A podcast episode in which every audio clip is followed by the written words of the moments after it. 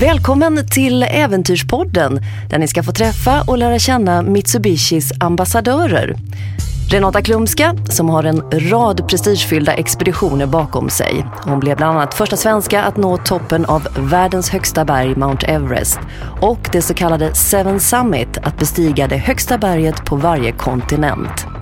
Ola Skinnamo, första svensk att nå Nord- och Sydpolen på skidor och har gjort en rad äventyr i kända upptäcktsresandes fotspår.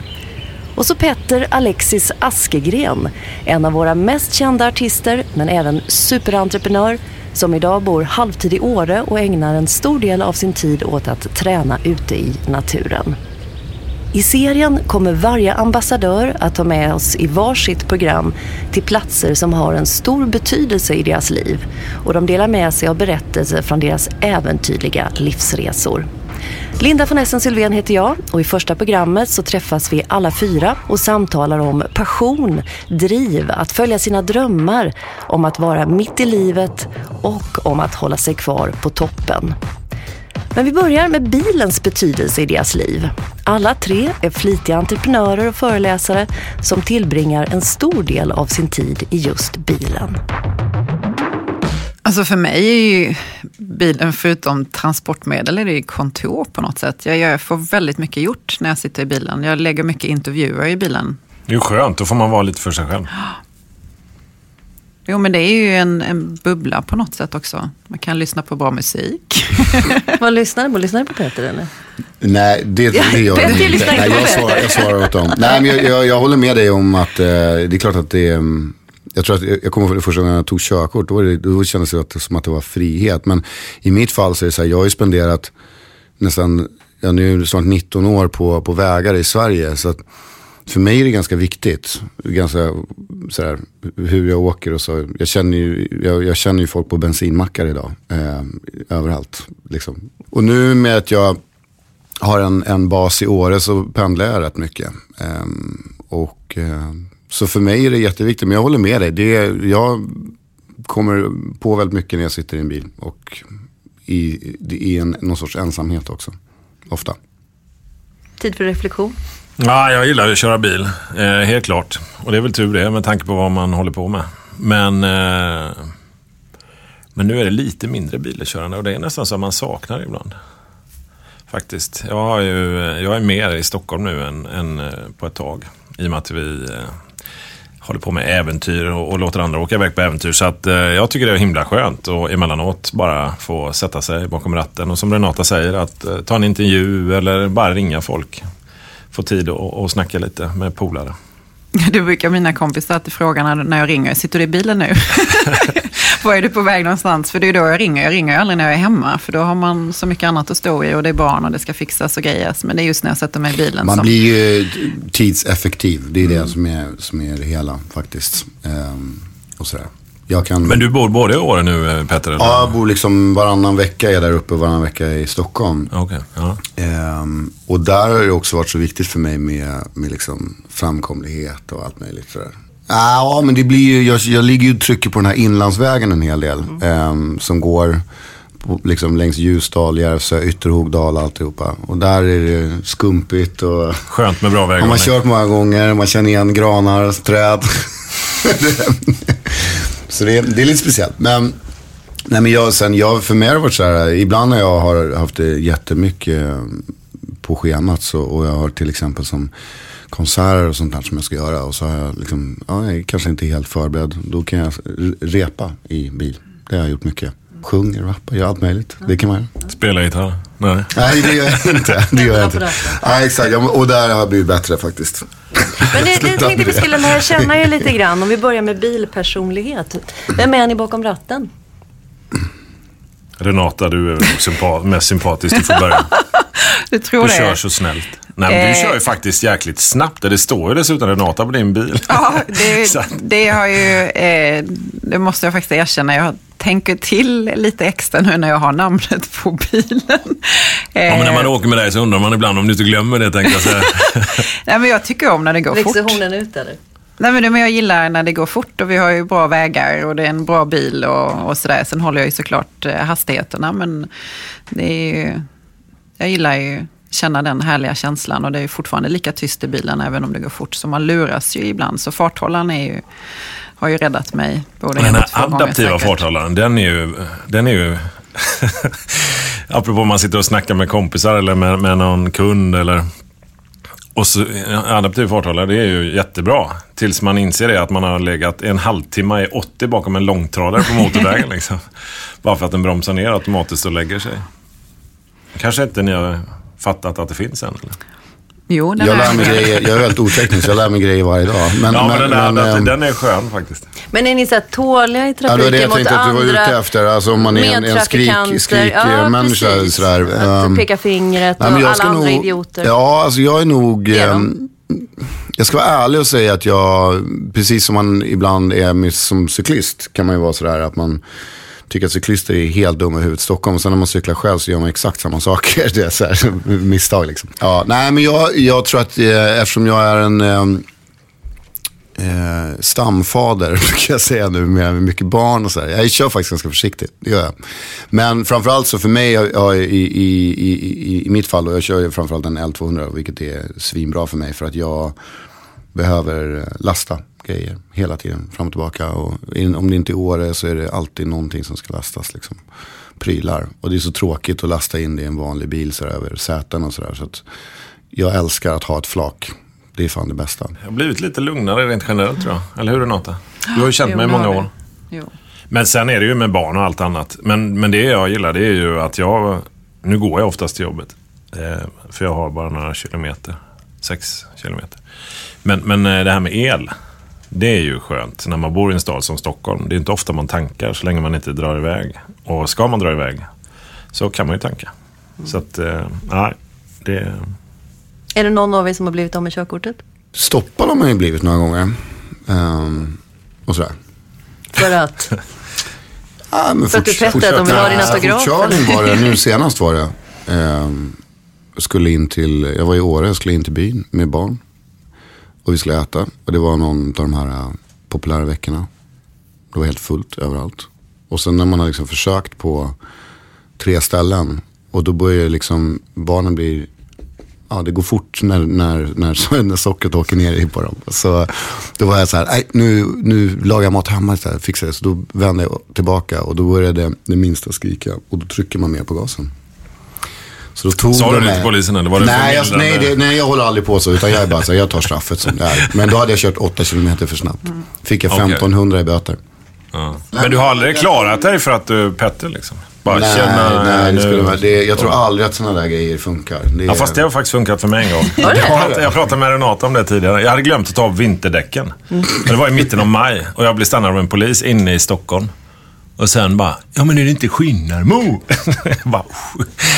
Så jag slapp 500 spänn i böter fick jag förstå. Men jag bytte ju samma kväll. Vad sa du då? Att du var på väg hem från Nordpolen? Ja, eller? precis. Ja, jag har varit lite busy nu. Varit på Nordpolen, vet du. Så det klarar jag mig. Men hörni, Men- men, ni, har ju, ni har ju flera gemensamma nämnare. Eh, och då främst intresset för träning eh, och natur. Jag tänkte, det kommer vi komma in och snacka om. Men sen har, finns det faktiskt ytterligare någonting. För Renata, du har väl en sångkarriär bakom dig va? Åh, vad taskig du är. Nej, det har jag inte. Karriär är väl att ta i. ja, men jag, hade är inte helt en, fel på eh, det. Jag hade en ambition. Det var en dröm att få bli, stå på en scen och sjunga, få bli pop, popstar. Eh, och så hade jag ett par av mina bästa vänner då när jag bodde i Malmö och höll på med musik.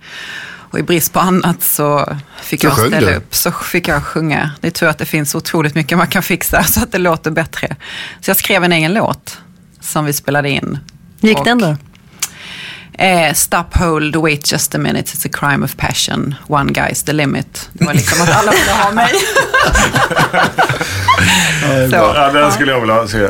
Eller höra ja, vi sagt. gjorde aldrig någon musikvideo. Men alltså jag har hört det här någonstans. Inte, jag har inte hört låten men jag har hört Nej, någonting om, nej, men om det att du faktiskt har någon... Spelar någon, du inte någonting Att du har, sjung, att du Nej. har sjungit förut. Nej, ja, nej, men det var bara en kul grej. Det- Jag gillar ju att prova nya saker och utmana mig själv. Det och ska det var man göra. verkligen en Det är helt sån rätt. kul grej. Men är det något som du funderar på att ta upp igen? Finns det en Nej. drömmen där? Nej, eller ja, det kanske det finns, fast nej, jag tror inte det. På, alltså igen, jag kan nog tycka det är kul att sjunga för min egen skull, men jag har inget behov av att göra det. Men Petter, du letar väl ständigt efter nya samarbeten? Gör du inte det eller? Absolut. Uh, nej. nej, men jag tycker, jag, tycker det är, jag tycker det är kul när man provar olika saker. Så det är, fan, är du passionerad i det så ska du fortsätta mm. om du tycker att det är roligt. Nej, men det är bara kul. Och jag tror att, jag sjunger ibland. Mm. Ja. Jag gillar ju att dansa med egentligen. Det är nog mer min grej. Men det var den här kombinationen. Men jag kan ju sitta och sjunga i bilen. Det är jättebra. Där är det ingen som hör. Man har radion på högsta volym och får sitta och sjunga med i sina... Det är det du gör alltså? Det är det jag gör, ja. Men du, passionerad, du var inne på det. Träning, Petter, har ju blivit en stor del i ditt liv. Hur mycket liksom, tid ägnar du åt det? Om man följer dig ja, på alltså, Instagram jag, så känns det som att det är jag, bör, dygn... jag började ju med, med träning eh, för att jag var en turnerande artist som eh, åt jättedålig mat och eh, drack för mycket alkohol runt 2001 tror jag. Man levde ett ganska dekadent turnéliv. Så jag har ju levt det där livet. Eh, och där någonstans så, så tänkte jag att, eh, att, jag, att jag varit väldigt trött och inte orkade med alltihopa. Och då kände jag att jag behöver ändra någonting. Och så började jag träna. Och så vad blev det, var... då först? Nej, men då, var det var ju väldigt mycket att jag var på gym och det var ju väldigt mycket så här narcissistiska skäl. Att man inte trivdes så som man såg ut och man inte kände sig liksom bekväm och sådär. Men sen så kom jag liksom till någon punkt där jag tränade så pass mycket så att det blev ett beroende. Och det var det jag ville komma till. Att jag ville, eller inte beroende, men på ett sunt beroende. Alltså att jag kände ett sug efter det. Innan så var det väl bara tråkigt. Um, och sen så när man börjar göra det, då börjar man testa nya grejer. Och då börjar man prova springa. Oj, det var inte så tråkigt som jag trodde att det skulle vara. Och sen så var det någon som fick med mig på något lopp. Och så var det något lopp i Karlstad som hette Tjurhuset. Och så blir det liksom mer och så mer och så mer. Och sen så börjar man testa nya grejer. Och det jag kommit fram till är att det, det roliga är ju de, att hela tiden hitta nya utmaningar, mål för mig. För att jag kan liksom inte, jag kan inte träna bara för att träna. Utan jag måste tänka så här att jag ska träna för att jag ska göra det där. Eller jag ska klara av det där. Och då har jag det som ett mål och då tränar jag inför det. Och då, det liksom blir moroten. För du tävlar en hel del också i de olika Jag är skitdålig grenarna. på tävlingarna men jag tävlar ju för mig själv. Jag, tävlar ju, jag lärde mig det i musikbranschen ganska snabbt att om du sitter och tittar på vad alla dina kollegor gör så blir du superstressad eh, över det.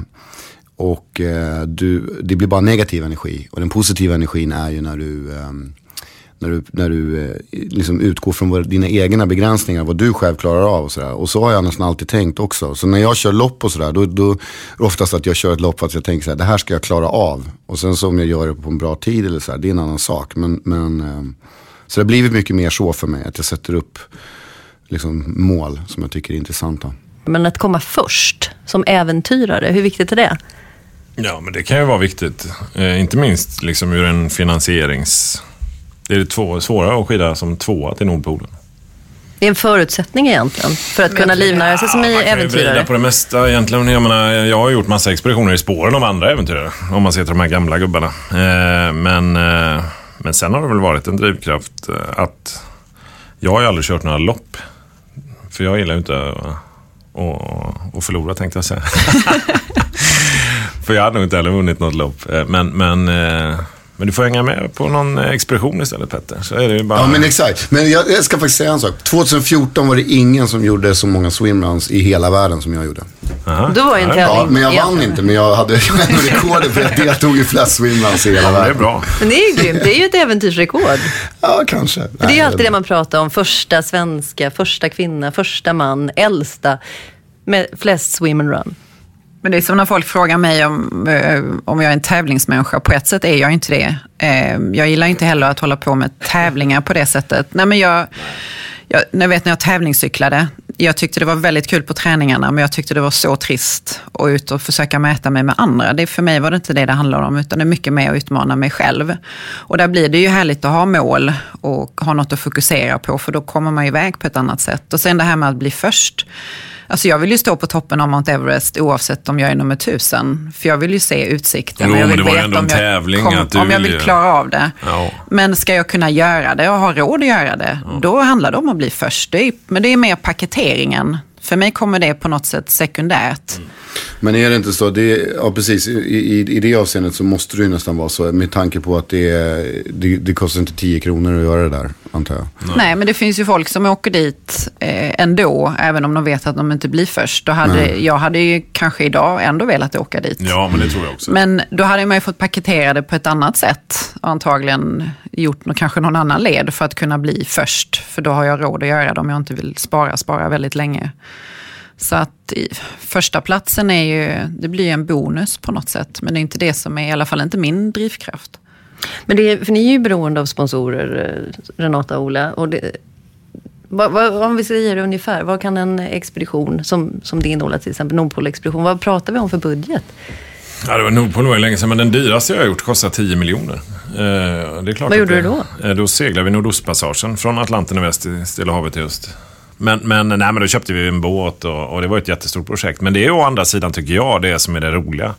Att vara äventyrare. Att det är ju givetvis en fysisk och mental utmaning och man gör det för att uppleva friluftslivet och, och liksom uppleva naturen eh, i alla dess former.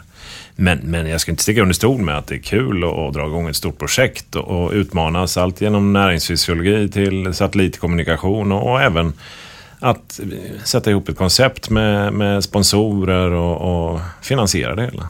Så att... Eh, och det är väl tur. Jag menar, vi, vi tre här är ju verkligen entreprenörer ute i fingerspetsarna och, och, och det tycker jag är, är utöver att man gillar liksom att vara ute och helst vara lite skitig och lukta konstigt. Men, Det behöver du inte vara ute för att göra. Men man har väl en idé, man har en idé och så, så brinner man för den och så syr man ihop det och, och försöker göra någonting utav det. Men det är lite intressant för Förverkliga era... drömmar. Ja, precis. För era professioner är ju också era, er passion egentligen. Och ni kanske inte började med det inledningsvis, eh, rätta mig om jag har fel, för att tjäna pengar. Hur liksom lyckas man förena de två?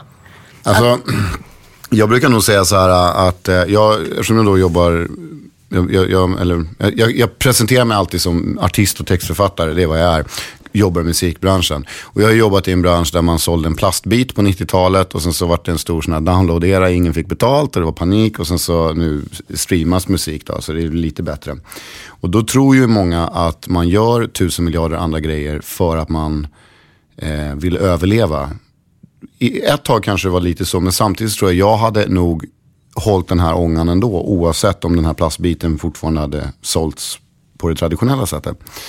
Ehm, så jag tror att det handlar mer om att vad man har för eh, liksom, drivkrafter. Jag, jag, jag har mitt artisteri och sådär, men jag har ju använt det som en plattform till att göra andra saker som jag tycker är kul.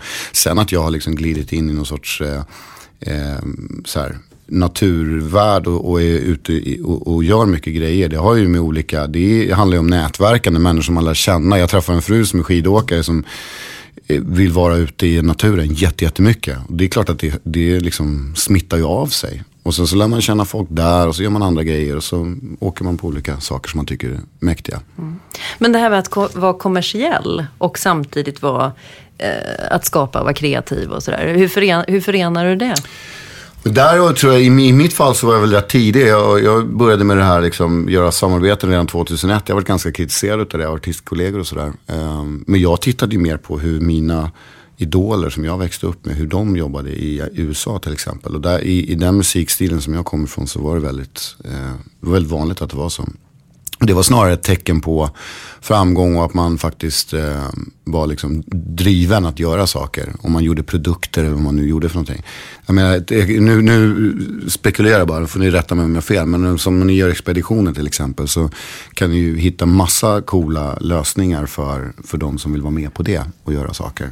Men det är ju även i äventyrsbranschen är det ju inte helt... Det har ju tagit tid att, att det är okej okay att vara kommersiell. Helst ska man ju göra det man gör, vara ute i ett år, käka bark och så ska man inte berätta det för någon. Då är man kreddig och då har man gjort ett riktigt ja, äventyr. Fast det där är väl också lite beroende på vem man lyssnar på. För jag menar, det hade ju inte gått att göra det vi hade gjort då.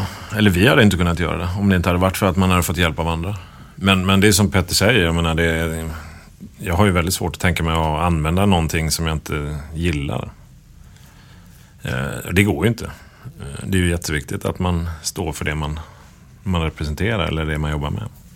Så att, och det är väl en fördel att vi har lyckats så bra, ja, vi alla tre, att vi har kunnat välja är, är det, det bästa. lite att ni, ni verkar alla gå er egen väg, liksom lite mot strömmen. Som Renata, Du känns ju också lite unstoppable. Om någon säger att nej, det går inte, så är det inget som stoppar dig. Utan det är nästan som att det är Nej. någonting som triggar dig istället. Alltså skulle jag lyssna på vad folk tycker om mina expeditioner och vad jag skulle gjort och inte gjort, då hade jag inte gjort många av dem. För alla tyckte att de var ju Nej, men det är väl det som är grejen. galna. Men jag tror ju det. Säger någon att det inte går, det var som när jag skulle paddla på Stilla havet. Jag pratade med extremt duktiga paddlare. Då var jag i klass i mig själv som nybörjare och de sa att det går inte. Ja, men varför?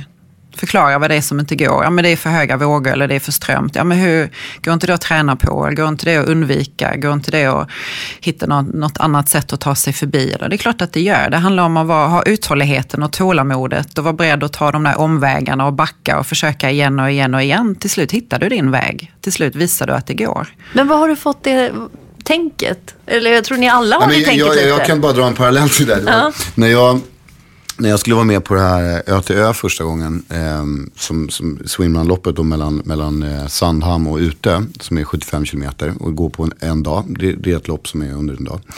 Då var det ju jädrigt många som var, eh, var skeptiska. För att jag hade ju fått en sponsorplats för att det var så sjukt svårt att få en plats på det här loppet.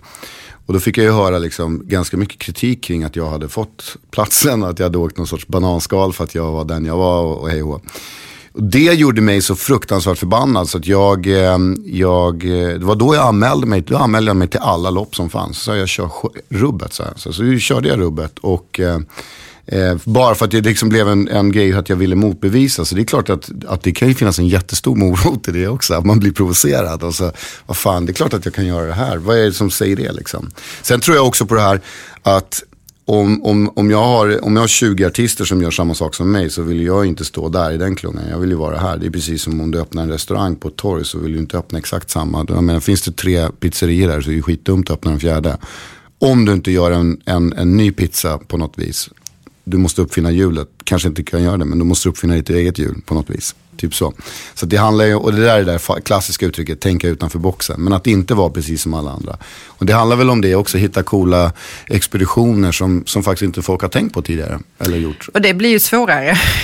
jag jag menar, det, mesta det. är ju, det mesta är gjort. Det finns inte inga vita platser på kartan. Och det får inte heller bli, alltså det får inte heller bli knäppt. För då, tror då tappar man ju sin trovärdighet. Jag menar, ska jag bestiga Mount Everest baklänges utan kläder? Alltså, då tror jag inte jag får några sponsorer till det. Eller jo, det Inga kanske jag får. Men- det, det, det finns ju så här, jag tycker Jonas Kolting, en kompis till mig, en duktig simmare. Han, han, han simmade genom Sverige. För att, och nu ska han simma runt Gotland, eh, tror jag, här, det här året. Så det, det, det är också så här, det fin, man, man kan ju hitta sina grejer. Det behöver inte vara helt crazy, absolut inte. Men, Men jag tror att det viktiga är att man gör det man vill. För att man tycker det är kul. man, Ja, Eh, för den dagen man gör det bara för att tillfredsställa någon eller eh, försöka hänga kvar vid någonting som, som är häftigt, då, då mår man inte särskilt bra. Eh, oavsett vad man gör. Så att... Eh, men jag tror inte heller man har uthålligheten. Alltså projekt, de här Nej. expeditionerna tar ju år att planera och kommer det inte från hjärtat, då tror jag att man inte orkar. Men jag Eller? menar, det är som jag. jag. Jag vet inte om jag ska se mig själv som äventyrare först och främst längre. Eh, Jag gillar ju äventyr och jag är ute på massa olika äventyr. Men, men eh, jag brinner ju lika mycket nu i alla fall eh, för att liksom driva mitt bolag Expeditionsresor och ta ut andra människor. Både själv eller med våra andra coola guider som Renata ibland på, på häftiga grejer som får dem att växa och får dem att uppleva det som vi själva har sett med egna ögon. Och det är väl lite du också Petter, och Renata med för den delen, men, men att man... Att man... Det behöver inte vara ett äventyr, det behöver inte vara en sång och det behöver inte vara... Men att man hittar någonting och brinner för det och, och gör det. Och det är ju minst lika, kanske i grund och botten, lite ADHD-light, att man, man slänger sig in i nya projekt. Men att man gör... Och det kan man, ju- man kan ju förverkliga sig själv på så många sätt och vis. Men ni verkar ju väldigt orädda, alla tre.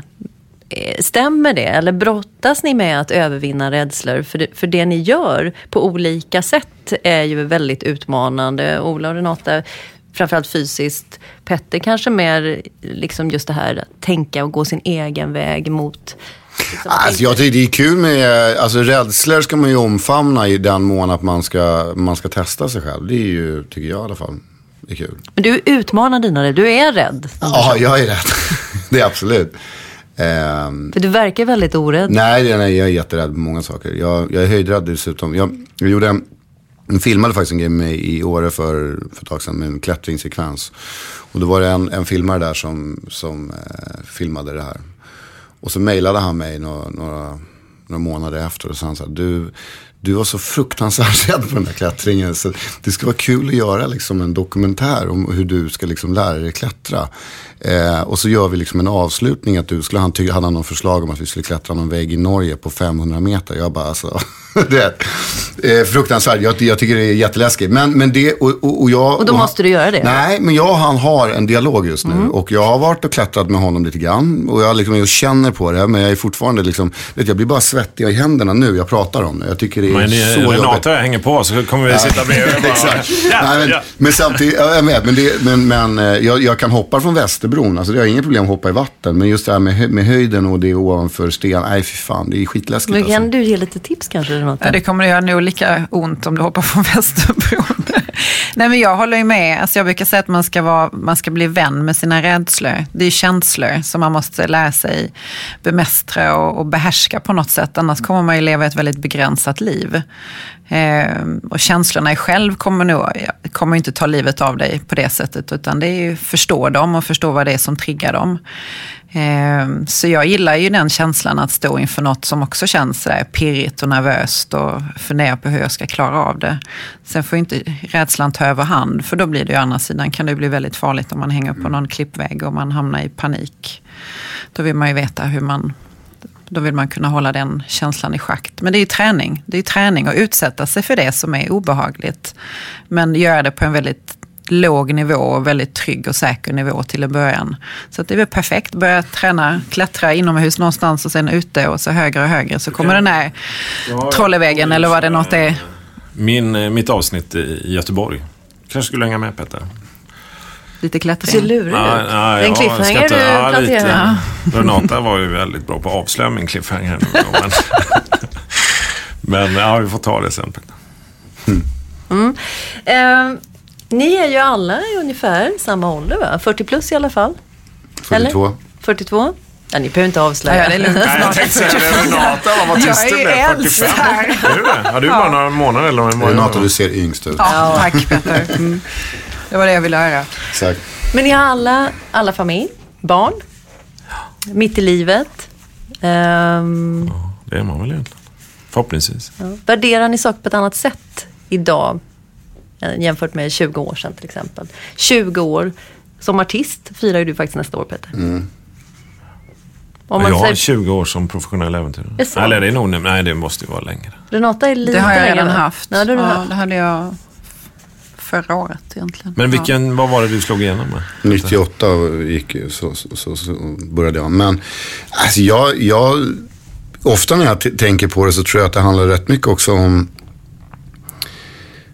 att man, eh, man går lite mot det man var fostrades med. Och jag är ju uppväxt i, en, i min pappa som eh, arkitekt och höll på jävligt mycket med kultur. Och det var bara kultur allting hela tiden. Och uh, liksom slalom var kommersiellt, det skulle man inte hålla på med. Så man gick på tur istället. ja men så var det, med så här kläder från överskottslaget, lite så. Eh, och då tror jag att man gör lite revolt på, mot det där sen i, i efterhand och så. Men du Speciellt, bor på Söder va? ja, men jag bor på Söder, men jag bor ju också i, i Jämtland. Liksom. Så jag, ja. Men jag tror att den, den familjen som har barn och så här, vi, vi är väldigt aktiva. Alltså så, det är man ju. Men Det är ju- be- betyder det, menar att du börjar liksom anamma lite av det som du stretade emot som barn? Som du dina menar att man blir det man dig? gjorde uppror mot? Ja. Ehm, ja, men så, Så blir man, det blir man nog. Ja, nej, men så, så är det väl också. Men, men ehm, jag tycker ju just det där att kunna vara, göra saker ute och, och få liksom. Du vet när man kan åka skidor med sina barn, det är ibland det mäktigaste som finns. Alltså, Men ni är ganska äventyrliga föräldrar allihopa va? Ja, men det är så kul. Och Ja, det, men det är det, helt fantastiskt. Du har ju tagit upp, vad är din... Jag var ju på Kebnekaise med ett gäng. Och sen bara, va? Är inte det Renatas röst? Så tittar jag över en kulle så kommer du där med din femåriga son. Sex var han Sex då. kanske. Ja. Ja. Så Ja, det var bra jobbat. han Och menar, upp. det kan ju Ja. låta helt knäppt för de som lyssnar på det här, men, men ni gjorde ju det på tre dagar. Så det var ju förnuftigt. Jo. Nej, men jag brukar säga det, om, om vi som föräldrar orkar så orkar ju barnen. de har ju en otrolig uthållighet och seghet och de har en fantastisk attityd och inställning. Och jag tror många gånger är det vi som smittar dem med att nej men oj vad jobbigt och det är dåligt väder och alltihopa. Och man själv håller liksom en... Rädslorna också. Ja, det är också mm. precis det här klassiska, är du nervös? Barnen bara, för vad? De vet inte för vad. Och så lägger man på dem en massa. Men det var eh, jättekul att ta med grabben till Kebnekaise. Han fixade det hur bra som helst och jag ska åka med, med nästa. Så jag tar dem en och en i tur och ordning och får den tiden ihop. Och jag vill ju packa deras ryggsäck med att de värdesätter naturen och värdesätter friluftslivet och att det är en fantastisk plats att få energi och kraft ifrån. Och att de känner en trygghet och också att ja, men det får gärna vara enkelt. Mm. Det gör mm. inget om jag blir skitig och det funkar med att gå på dass i skogen liksom och mm. sova i tält. Och att det är Alla lite... barn tror jag. Är... De fixar ju det. Ja, ja visst. Och de gillar det också. Ja, jo. Eh, så att det kan jag ge dem det och sen bara att få den tiden tillsammans. Så nu håller de på att åka skidor och snowboard och de snappar ju allting så mm. fort. Det är också så häftigt att se. Ju mer man har möjlighet att exponera barnen för, desto mer det har de ju glädje av resten av livet. Det tror man, om man har ork och möjlighet som förälder, verkligen ska försöka göra det. Det är en fantastisk investering. Ja, mina barn tyckte det var ganska konstigt när de började typ på dagis. Liksom. Va? Har ni inte sett isbjörnar liksom? har de varit med? Har de varit på Svalbard? Ja, givetvis. Eh, det, innan de fyllde ett så var, var de med. Det var ju väldigt funktionellt då. Då var det bara specialsydd Gore-Tex-dräkt för ettåring och sen la man dem på dörken i gummibåten. Då kan man börna iväg.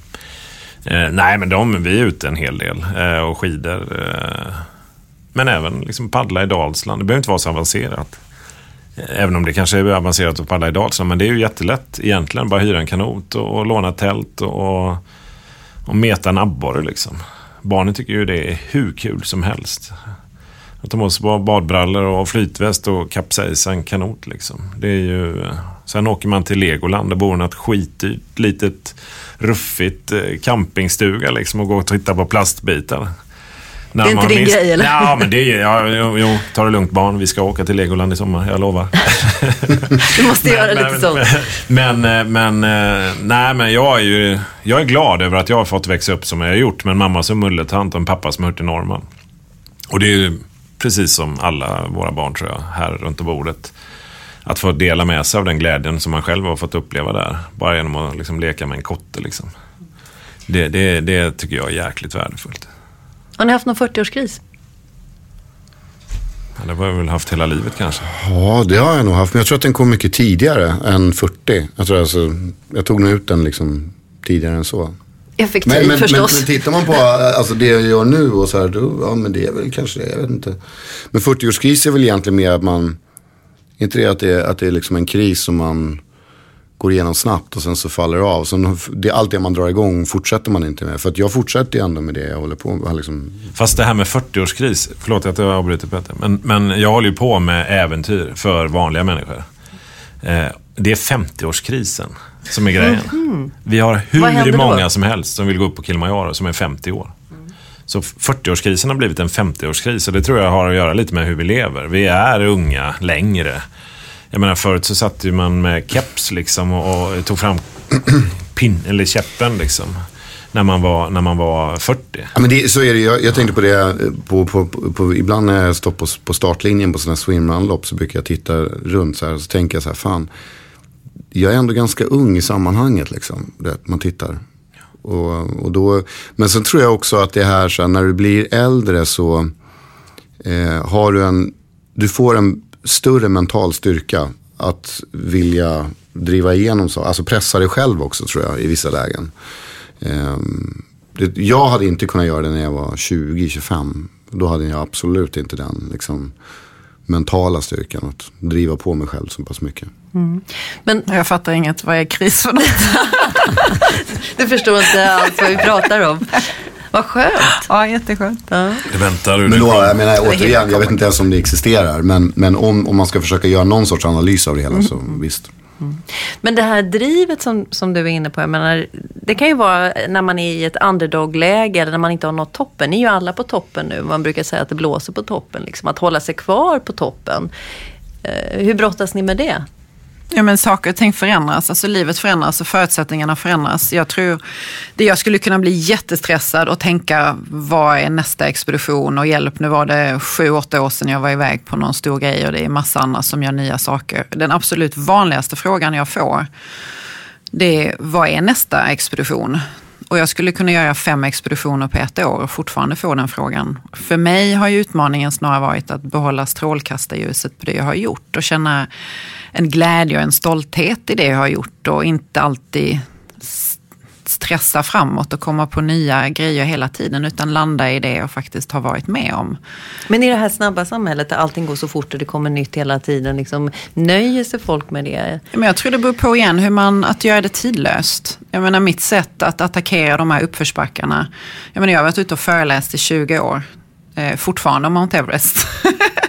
Och, och, det funkar. Och det funkar. det är klart att det gör. Det kommer alltid jo, finnas men, nya lyssnare som vill höra. Jo, men också att, att det som komponenterna som du behöver för att nå toppen, de är ju de samma för 20 år sedan och de kommer vara de samma för 15, mm. 50 också. Mm. Det handlar om attityd och inställning och kommunikation och logistik och ekonomi liksom och förberedelse och planering. Det där är ju det är universellt. Det behövs oavsett om du driver företag eller eh, vad man gör för någonting. Sen var det ju inte jättelänge sedan som du besteg eh, högsta berget på varje kontinent. Den Nej, så kallade Seven Summit. Så att, ja, det är viktigt att påpeka. Det är ju inte, alltså man kan ju lätt ryckas med i just, du säger det här förväntningssamhället. Ja, jo, det är ju så att man kan jobba med, till exempel om man ser i mitt perspektiv, man, man jobbar med en skiva i, i, i två år och så släpper man den. Och sen så skriver någon på sociala medier så här, gud vilken bra skiva. Eh, efter en vecka. Så här, när kommer nästa? Mm. och då är man så här. Ja, det är samma sak. Ska jag hinna, det är som att simma upp först. Då, Nej, jag bryr, jag bryr mig inte så mycket om det längre. Alltså, liksom, så här, först var jag lite stressad mm. av det. Men jag brukar tänka också så här. Eh, när, när jag, lite som det du var inne på Ola, just det här med, med att hitta nya grejer. Det är samma sak som när man gör musik. Det är som, jag tror ett skäl varför man fortfarande kanske är relevant i 20 år i, i en musikbransch. Det är för att man, när man har gjort en skiva så har man jobbat fram den på ett visst sätt. Och så har man hittat ett bra recept för det, hur det har funkat. Man har jobbat med vissa människor och man har haft ett visst tänk. Liksom. Och sen när man ska göra skivan efter det, då kan det, man väldigt, väldigt lätt hamna i liksom så här, vi gör precis som vi gjorde förra gången för att det funkade. Och det är jättefarligt. Och där tror jag man hela tiden måste hitta, så här, vad gör vi nu? Måste vi hitta en ny vinkel på det, ett nytt sätt att göra det på. Jag brukar bes, bes, faktiskt, i era termer så ni fattar också, det här med bergsbestigning. Det är verkligen som att bestiga ett berg. För när du väl har gjort det antar jag liksom att det är inte skitkul att gå upp exakt samma väg igen. Man kanske vill hitta en annan rutt. Man vill hitta på ett annat sätt, eller ett annat berg i alla fall. Att, att, att ta det vidare hela tiden, hitta nya sätt att göra. Att använda erfarenheten ja. för att tänka nytt. Och det gör ju att eh, även om man är 40 plus så får man vara med ett tag till. Jag känns ah. som jag fortfarande bara står i början. Jag ska ut i rymden. Det, det, det, är ju Fan, det är nu det börjar ju. Spännande Bra. som Gud vad skönt att ni säger det. För jag är faktiskt äldst när jag avslöjar. är det något sådär specifikt? Ni har ju sprungit på varandra i olika sammanhang och framförallt uh, Ola och Renata, ni känner ju varandra sedan många, många år tillbaka. Men Petter är lite ny i, i, i gänget här. Något som ni är nyfikna på när det gäller varandra? Ja, men lite det här. Petter, jag och Renata känner ju som varandra så väl. Så vi vet ju för mycket om varandra nästan. Jag tänkte avslöja lite grejer om Renata i min, eh, mitt program här också. men, men, eh, men eh, just det här med drivkraften att vara krögare och, och Ja, hur många strängar har du på en lyra egentligen? Många. Ja. Men jag, jag tror att det handlar också om att, det var, no, var någon som sa det till mig häromdagen, att, att um, att när folk blir duktiga på en grej, att de kan vara väldigt rädda för att starta om på någonting helt annat. Men jag, jag tycker att det är, är kul att låta passionen styra mig. Så det var någon dag jag vaknade upp och kände så här, nej nu ska jag lära mig allt om vin. Och så blev jag liksom, så bara skrev jag in mig på en sommelierutbildning. Och folk var så här, du är helt sjuk i huvudet. Varför gör du det här nu mitt under karriär och grejer liksom. Och så gick jag där i den där vinskolan och liksom det tog ju tog skruv för mig. Och jag tyckte det var svinkul och blev helt besatt av det. Och, eh, och det resulterade i en bok och nu har det liksom resulterat i en massa andra grejer. Och nu håller jag på med det på, inte, jag vill inte säga full tid, för jag är ju musik och håller på med full tid. Men, men jag gör det jättemycket. Och, och liksom, så spinner jag vidare på olika saker som jag tycker är roligt. Och jag, alltså jag har ingen aning, men jag skulle lika gärna kunna hålla på med flugfiske om två år. Det vet man inte. Det, jag har inget intresse av det just nu. Men, Ja, men det är kul. Det, det, Får jag en sten i huvudet en dag och bara vaknar och sen så här, nej nu går jag och köper ett flugfiskespö. Okej, hur gör man det här? Det, ja, men så, jag ska visa dig Petter. Nej men det, så måste man, så måste man liksom börja någonstans. Det är så här, Men det är väl kul att vara nybörjare också? ja men det är och, men och, omge, Kul att lära men sig var någonting inte så här, och omge var- sig av folk som också är väldigt duktiga på det de gör. Det blir också, tycker jag, en häftig resa när man får kontakta de här världsmästarna inom sitt område. För att ta del av deras kunskap och inse att shit, man kan faktiskt lära sig väldigt, väldigt mycket. Ja, men, men går det att lära sig liksom, att bli sommelier när man är 40 bast? Liksom? Ja, ja absolut. Men det, och sen, sen är det så här um, att jag tror att jag har alltid haft det här underdog-läget. Att jag går alltid in, om jag går in i nya grejer så går jag alltid in med, med just den här, jag försöker vara väldigt ödmjuk i det. Att jag, är, jag säger att jag är livrädd eller att jag tycker att det är jobbigt eller vad det nu är för någonting. Och det kan ju vara allt från att man åker skidor någonstans och man står på någon brant jävla vägg någonstans. Och så får man den där paniken eller vad det nu är för någonting. Och då är det bara uttrycka det liksom. Man behöver inte vara så jävla tuff och hård. Det är väl det som är det stora problemet tror jag. Hörrni, i den här miniserien så ska vi ju ta oss till platser som betyder mycket för er. Och det blir ju faktiskt lite East Coast meet West Coast. Och mitt i så har vi Basecamp Jönköping med Renata. Eh, Du växte upp i Malmö men flyttade till Jönköping för ungefär 20 år sedan. Så dit kommer du ta oss. Utan att avslöja för mycket, varför just de här platserna? Nej, men det är ju eh, hoodsen som du kanske skulle sagt bättre. Nej. men men, eh, ja, eh, en gång Göteborg är alltid göteborgare. Och det är inte så ofta jag åker förbi liksom mitt barndomshem. Men det tänkte jag göra. Och jag insåg ganska tidigt att det är bra att gå. Jag var ju tvungen att gå långt till skolan. Några kilometer. Så att jag tänkte, utan att avslöja för mycket, ta, ta, ta med dig till eh, där allting börjar och alla lyssnar. Se För mig var det självklart att välja Jönköping. Alltså jag tror, många tänker nog att oj, man är så här extrem och håller på med stora äventyr och allting ska vara långt bort och farligt och svårt. Men jag gillar ju verkligen, jag är väldigt hemmakär. Jag, för mig är det viktigt att känna mig trygg och det gör jag hemma eh, och göra de här vardagsäventyren. Att det behöver inte vara långt bort och svårt och extremt utan det får gärna vara lätt och nära och tillgängligt. Inte minst med, med barnen och med familjen. Så att därför vill jag visa några av de smultronställena som jag har väldigt nära och runt hörnet då. Ja, nej men jag säger nog som de två föregående här att det är... Mm, Nej men, men, äh, jag tror jag har nog, eh, jag har, jag har en plats som jag vet liksom, där väldigt mycket grejer spinner vidare därifrån. Och jag, när jag tänkt på hur jag är idag så tror jag att det är många saker leder tillbaka dit. Ja, vilken plats som har haft stor betydelse i Petters liv, det ska vi få höra lite längre fram. För i nästa program så är det Ola som tar med oss till sina barndomskvarter. Vi ska till västkusten där allting började och vi ska få höra om en livsavgörande händelse.